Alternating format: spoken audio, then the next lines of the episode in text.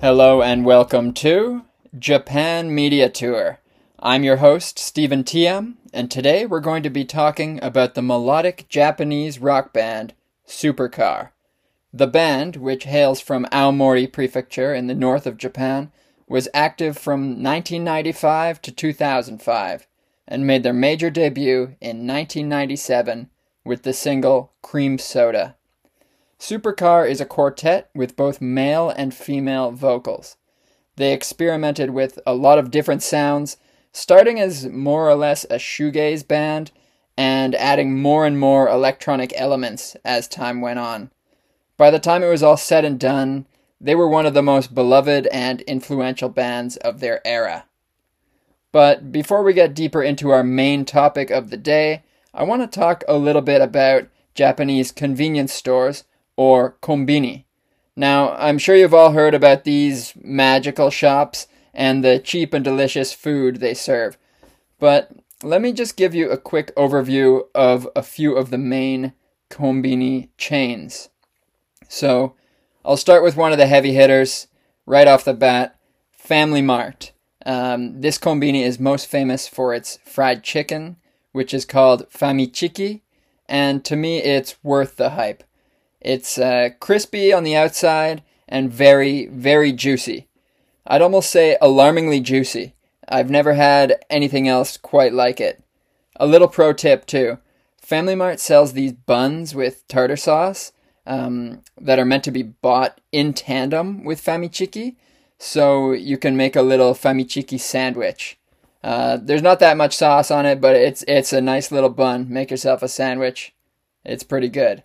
So in my opinion, Family Mart probably has the best fried chicken of the kombinis, but their bakery is not as good as some of the others.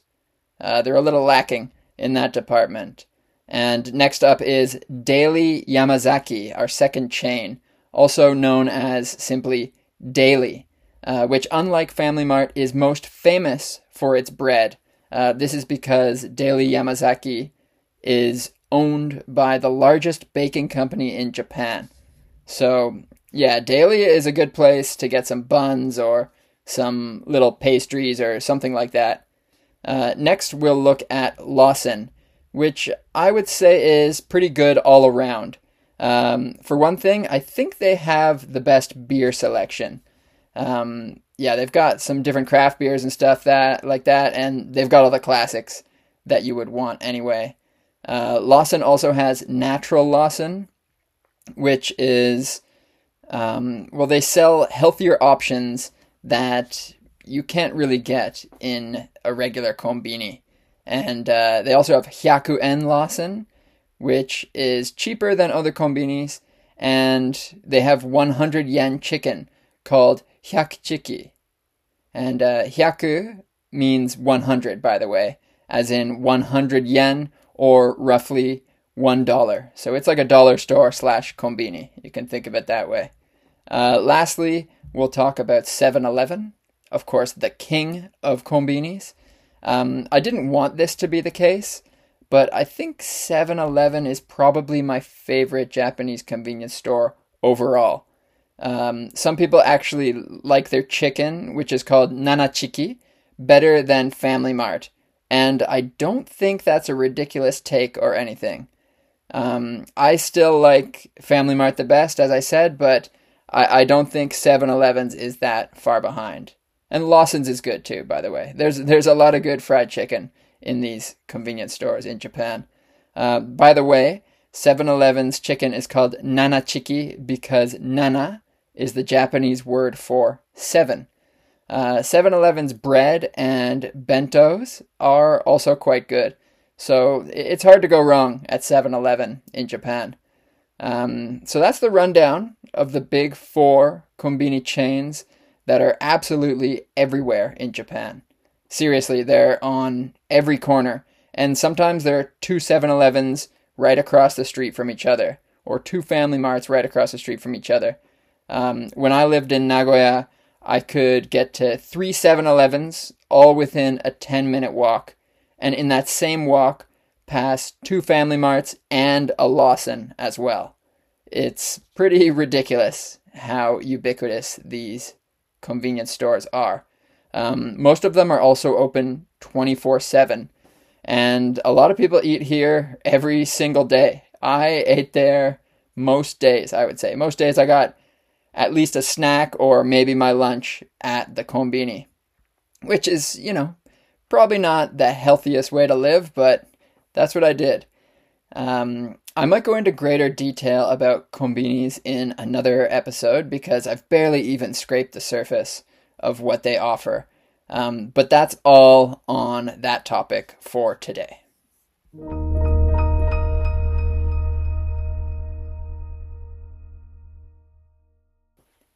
So let's get to the heart of this episode and talk about the rock band Supercar. So while they are a rock band, first and foremost, they actually covered quite a few genres during their 10 year run. Uh, they made everything from shoegaze to electronic and have been compared to bands as diverse as Echo and the Bunnymen to Dinosaur Jr. to Nirvana. I'm not really sure if I see the Nirvana comparison that much, though. I, I hear people say that, but maybe more like a Radiohead or something. Um, but where did it all begin for Supercar? So, it began in Aomori, the northernmost prefecture on Japan's main island of Honshu. It's a rural area which is famous for apples. Uh, seriously, look that up. Uh, they've got the monopoly on apples in Japan. You'll see that everywhere. Aomori apples. Um, in 1995, a 16 year old Miki Furukawa posted on an ad on a bulletin board at a live music venue, or some sources I read also say in a local magazine, but I think it was a bulletin board at a music venue, uh, looking for bandmates. The ad said she needed all members of a band and that they were going to become professionals. In other words, serious inquiries only. Uh, usually, when people form a band in this way, I feel like it doesn't work out, but somehow it did for Supercar because everything about their rise was miraculous. Things that didn't seem to work for others worked for them. Um, they were living the dream. You know, so many regular people wish that they could. And I think when you listen to their music, you become a dreamer too. Actually, I think this is a reflection of how a lot of people feel about Japan too. It's a place people dream about going and imagine some kind of perfect life. Um, whether this is true or not, I can't say. Um, so, Miki got a response to her, ad um, in the form of two guys who had been friends since elementary school Koji Nakamura and Junji Ishiwatari, and their other friend from middle school, Kodai Tazawa. Um, Miki played the bass, and she was one of the two lead singers. Uh, she's sometimes actually credited for making it cool to have a female bass player in Japan.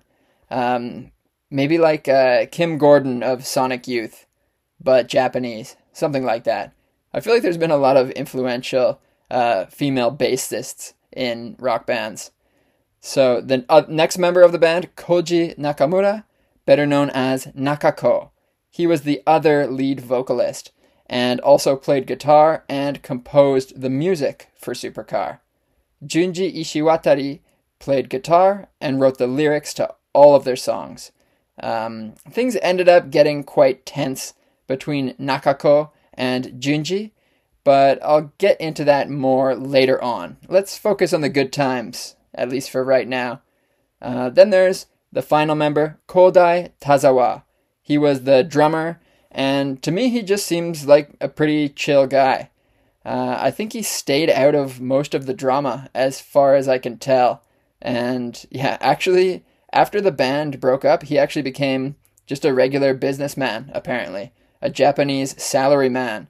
Um, yeah, so I thought that was interesting. He was just, yeah, I was in a, a famous band and now I'm just going to work at the office for a while. So the four of them got together and made a demo tape, which they sent to Sony. Um, it only took them one week to get a response from Sony. And they were signed to Sony's uh, Discs. I think that's how you pronounce it. DohB Discs label right after, uh, thus continuing their magical start. Think about how ridiculous that is. You just form a band, you make a demo, you send it to Sony. One week later, they're like, yep, we're signing you. Um, by the way, DohB Discs started in 1994 as an alternative subsidiary of Epic Records. Uh, the idea behind it was to showcase indie bands and music that didn't really fit into the mainstream world of pop music in the 1990s. So Supercar's contract was kind of like a kind of like a training contract, I guess you could say. Sony had them write songs and practice playing together as much as possible for an entire year uh, before releasing anything. This kind of reminds me how uh, J-pop labels train their idols these days. Uh, J-pop and K-pop, and I don't know, Disney probably does stuff like that too, right? Um, so in that year, Supercar made over 200 songs. Pretty impressive considering this was the first time Nakako had ever composed music in his life, um, and that they were all still teenagers at the time. None of the band members really had experience performing live at this time either, uh, but nonetheless, they debuted after their year of training. Uh, they released their first single, Cream Soda, in September of 1997, and honestly, this is still one of my favorite songs by them. It's hard to nail down a signature sound to Supercar, as they went through so many transformations over the years, but this song is certainly representative of their early dream pop type of sound. Um, as soon as you hear the distorted melodic guitar of the intro, you're gonna be hooked. This is a really good song. Uh, so Supercar ended up putting out five studio albums over the course of their career, uh, all of them different, and I would say all of them very good. Um, there are also some live albums and stuff like that, compilation albums, but I'm just going to focus on the main five for this episode. And actually, I listened to all five of them, cover to cover, to prepare for this episode. I'd heard a lot of their songs before, and I'd listened to a couple of the full albums, but this was my first time sitting down and listening to all five of their albums in full, uh, back to back. Um, I hate to say it because it sounds so cliche, but their first album is actually my favorite. Uh, I'm sorry about that, but I just really like shoegaze music, and this one just has that sound. Um, shoegaze, by the way, has a rich history in Japan with bands like Tokyo Shoegazer and one of my favorites, which is Clams. Seriously, uh, go listen to Clams. They had a very short run, but they made some amazing music.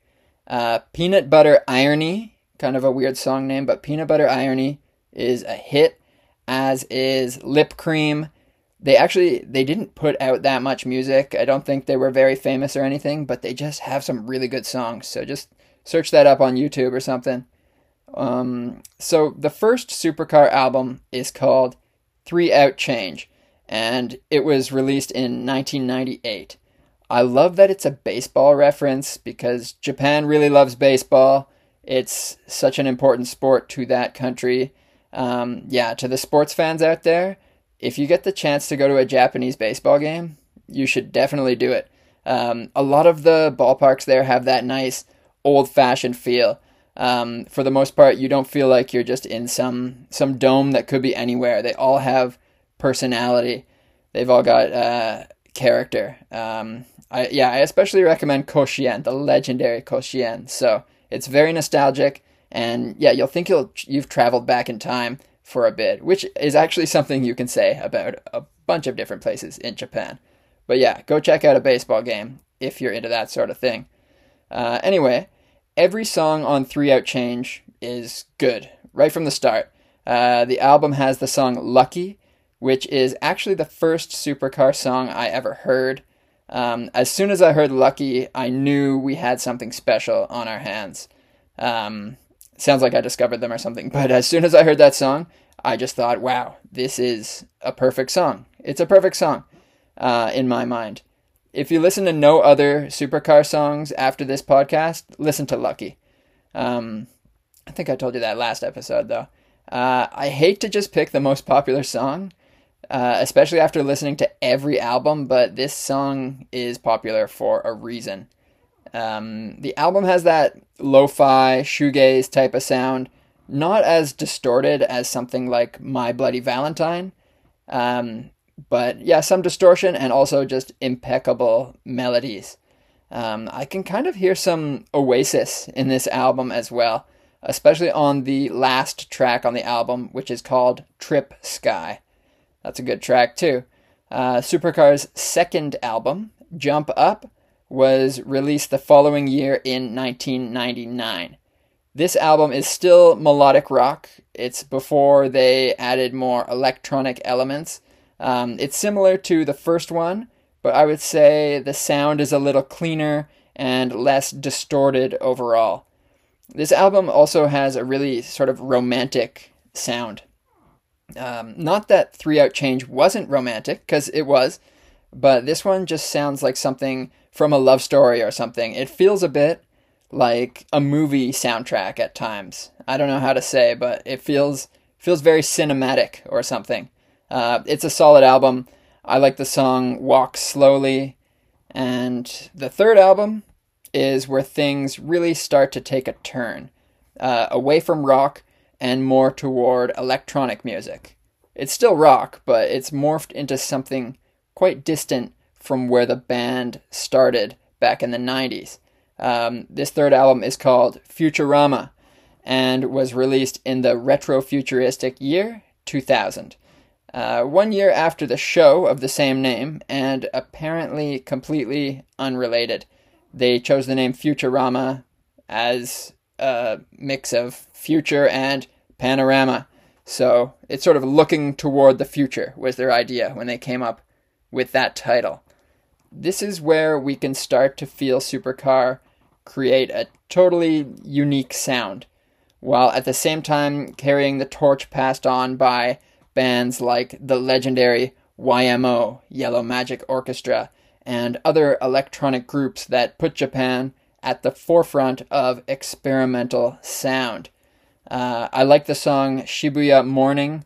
It's very serene and sounds kind of like video game music, which I like. Um, it also sounds like something that could have been in a game like Earthbound or Mother 2.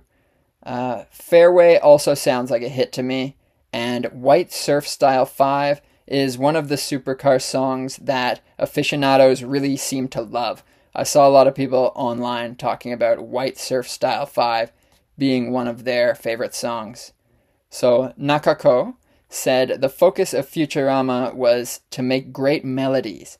He wanted to create simple songs that sounded almost like something anybody could make, and then throw a little something unexpected in there.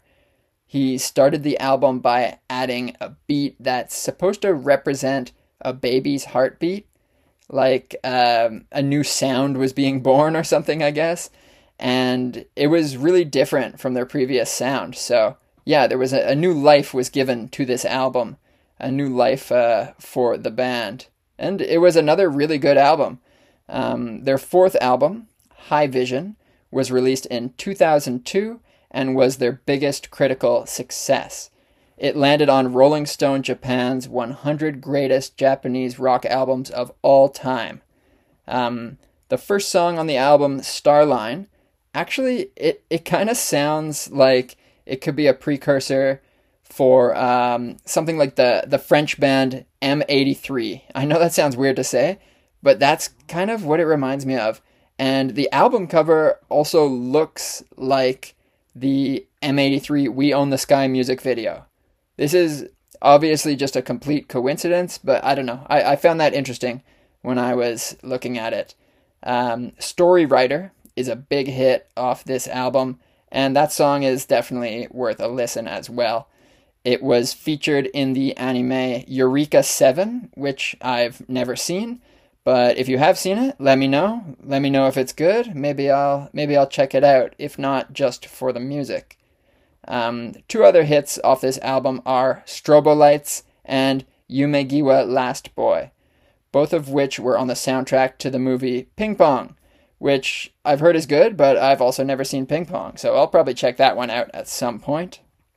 Um, by the way, there's a really nice movie called Linda Linda Linda that you should check out. It doesn't feature supercar songs, but it's based around a group of girls practicing the song Linda Linda by the Blue Hearts for their school talent show. Um, I don't know why, I just had to throw throw that in there, but it's a good movie and the Blue Hearts are a legendary Japanese band. You should check out both the movie and the band because they're both totally worth it. And yeah, yeah, just let me know if I'm throwing out way too many recommendations, but that's kind of what I want to do. Just just send out as many as I can and you might you might find something you like cuz I'm trying to send out as many gems as I can.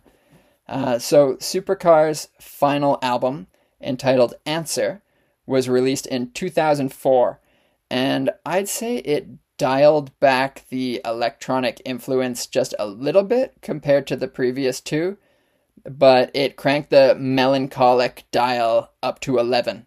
That's not to say the electronic sound is gone, because it's still very much alive, uh, especially on tracks like BGM. Uh, this is a really sentimental album. I feel like they were sad when they wrote it or something, like like they knew the end was nigh. Um, I might be reading too much into that because all the albums have their uh, melancholic aspects, but I don't know. I felt something on this one, like it was it was coming to an end. That's uh, yeah. Well, I I don't know if I just came up with that because I knew it was the final album, but but hey, that's how it feels, regardless. Um, it's a really nice album and sounds more mature than their previous works, which would not be surprising as they were, I think, yeah, they were like 18 around that when they made their first album. So um, yeah, it's uh, it didn't do quite as well on the charts as High Vision, but it's still a very good album and worth checking out. Overall, I don't think Supercar ever made a bad project, and they are the type of band that really creates cohesive albums that are meant to be listened to from front to back. It's one thing to listen to a great song, it's another thing entirely to listen to a great album. Or you could be like me and listen to five great albums in a row. And that's what they were great albums because Supercar is a great band. So, I mentioned they hailed from northern Japan. And in the 90s, there was something of a northern Japanese invasion descending upon Tokyo and other populous regions of Japan. Bloodthirsty Butchers, Foul, and Eastern Youth are all legendary bands that came from northern Japan at this time. Bloodthirsty Butchers, by the way, are really sick. Go listen to the song Hoi, H O O I, if you can. That's uh, that's one of my favorite Japanese rock songs. Definitely worth checking out. Um, actually, northern Japan is having a similar renaissance with baseball players here in the 2020s. Just to to go back to baseball for a second, but uh, yeah, a bunch of famous players including Ohtani Shohei, are from up there. But uh, that's that's a story for another day. Anyway, the year 1997 was also huge for Japanese rock, with Supercar, Number Girl, Quruli, and Nakamura Kazuyoshi, all making their major debuts that year. These bands share some similarities to Supercar, especially in the early days, but Supercar definitely went in their own direction after that. Uh, Supercar's early style may have been different from what came later, but there's always a, a thread connecting all of their music. Aside from the unrivaled melodies, there's something kind of romantic yet nihilistic about their music. It's a, a juxtaposition between something beautiful yet depressing. And in Japan, they might call this gap or gap, Uh, something that is appealing because of two opposite qualities it holds. Um, you you could see this. Uh, think of an anime where there's a tiny girl who's really strong, or something like that, or a little cute cat that turns out to be very ferocious. This is that gyappe quality that is seen as cute or cool in Japan, and I think anywhere. I think we all kind of uh, feel something about that, but they just use that word for it in Japan. Anyway, Junji, who wrote all the lyrics for Supercar, said that one of his biggest lyrical inspirations is Tamio Okuda. Okuda is a legend in Japan and part of the band Unicorn. He also wrote songs for the band Puffy, who actually had their own show on Cartoon Network back in the day called Hi Hi Puffy Amiyumi. Uh, Puffy, also known as Puffy Amiyumi, has some good songs too. Uh, check out Invisible Tomorrow, which also goes by the name Friends Forever. I think Invisible Tomorrow might have been for the Japanese release, and then they called it Friends Forever for the international release. Um, their stuff is really poppy and really melodic. I feel like a lot of Japanese rock in general tends to be very melodic. It definitely it has its own sound. Um, it's not just a copy of rock and roll that came from the U.S. or England. They definitely took it in their own direction, just like Supercar ended up doing. And back to Supercar now. Let's look at the opening line of Lucky. Uh, I, I, hate reading out lyrics, um, but I'll do it just this once for you guys. It goes, Now I can only meet you in my dreams. Maybe it's too late to cry. Uh, sounds like pretty depressing stuff. Uh, sounds like kind of like emo. Um, and emo, by the way, hadn't really hit its stride yet when this came out. Definitely had not hit its stride in Japan when this came out. Um, remember, they were still teenagers when Junji wrote this angsty stuff, and you can definitely feel that in the music. Um, it was a, a precursor for the emo explosion that would be on its way not too long after. I think some people look back at music like this and think they've outgrown it, right? Um, but I still think it's really good. And I heard one guy say that people who have stopped chasing their dreams stop liking this type of music. And people who still have something they feel like they want to achieve like this music. Um, he might have just been a really big fan, though, so take that as you will. But uh, Supercar is seen as a band for all the all the dreamers out there to listen to. Uh, Supercar weren't outstanding instrumentalists or anything like that, uh, especially not in the beginning. Um, they were definitely a band that was greater than the sum of its parts. They also didn't have the quirky personalities of bands like Number Girl. See the see the frontman for Number Girl, Shutoku Mukai, who is an absolute wild man. He, he's a he's a weirdo, a lovable weirdo though. Um, some say it's a miracle that a group of seemingly normal people could make such extraordinary music. And this is also how they were able to connect with their audience. They made our dreams feel achievable, like I said. Uh, Supercar's lyrics also convey this a lot of the time, almost a, a lack of confidence or something, for lack of a better word. They, they come off as really humble and relatable. Um, but here it, here it comes. Guys, nothing good lasts forever.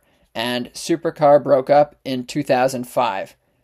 There were a lot of things that led up to this, but it was mostly due to the disintegration of the relationship between Nakako and Junji, um, the two elementary school buddies.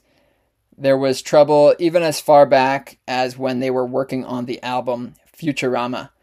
Um, this album might be the most pivotal point in the band's history, and it's reflected in how different it sounded than the previous two albums. Uh, at the time they were making Futurama, Junji said he and Nakako were not on speaking terms, and that he couldn't even remember the last time Nakako said his name. Uh, you can tell this guy was a lyricist. Uh, he's practically got half a song written just one in that one line right there. Uh, Junji said he really wanted to keep the band together, but in the end, it was impossible. Nakako wanted to make music that he said wasn't possible with Supercar. Uh, he needed something new. Their last live show was at Studio Coast on February 26th, 2005. The venue has unfortunately since closed forever. Uh, Junji wanted to continue the band so badly that at the final show he just kept playing his guitar long after the final song had ended. Uh, some of this might be hearsay, but Junji apparently said he didn't want Miki or Nakako in his life anymore, and he said they didn't care much for his lyrics. Um, yeah, it's it's too bad to see the band fall apart like this, but again, that's just what happens, especially when there's such a, a radical shift in your sound. If there's a radical shift in the band's sound, then it happens in their lives as well, right? At least it should if they're truly connected to their music in that way. Um, so Junji now works as a music producer, uh, working with the likes of 9mm Parabellum Bullet and Chatmonchy. Um, Junji has also written lyrics for the artist Superfly and for the K-pop group Girls' Generation on their song Paparazzi.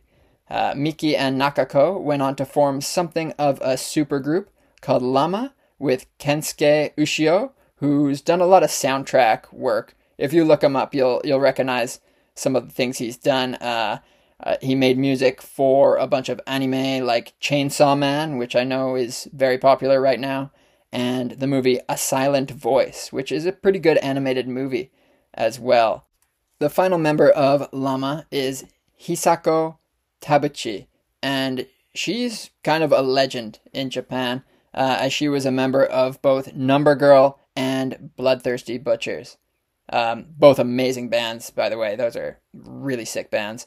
Um, I decided to watch the last live performance of Supercar on YouTube just before finishing this episode. It was really good. All their live stuff sounds really good. Uh, it would have been nice to see them in person.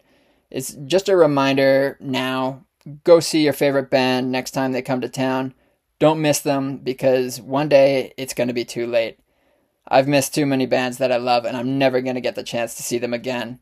So I know I threw out a lot of comparisons today as I was trying to put my finger on what makes Supercar Supercar, but that's just it. There is no other band like Supercar.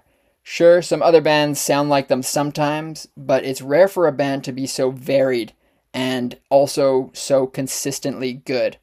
I guess my final message for this episode is to go out and listen to some music from other parts of the world, whether it's Japan or somewhere else. Just when you think you've heard it all, there's a lot more great stuff out there. The same goes for movies or art or anything. That's why I'm taking you on this Japan media tour after all. I hope I did Supercar some measure of justice for those of you who are huge fans of the band, and I hope I opened the door for some others to discover some of the great music Japan has to offer. Man, what a journey. Um, I love Supercar, but that's it for now. Stay tuned for my weekly recommendation, as I think this is a really good one, especially for music lovers.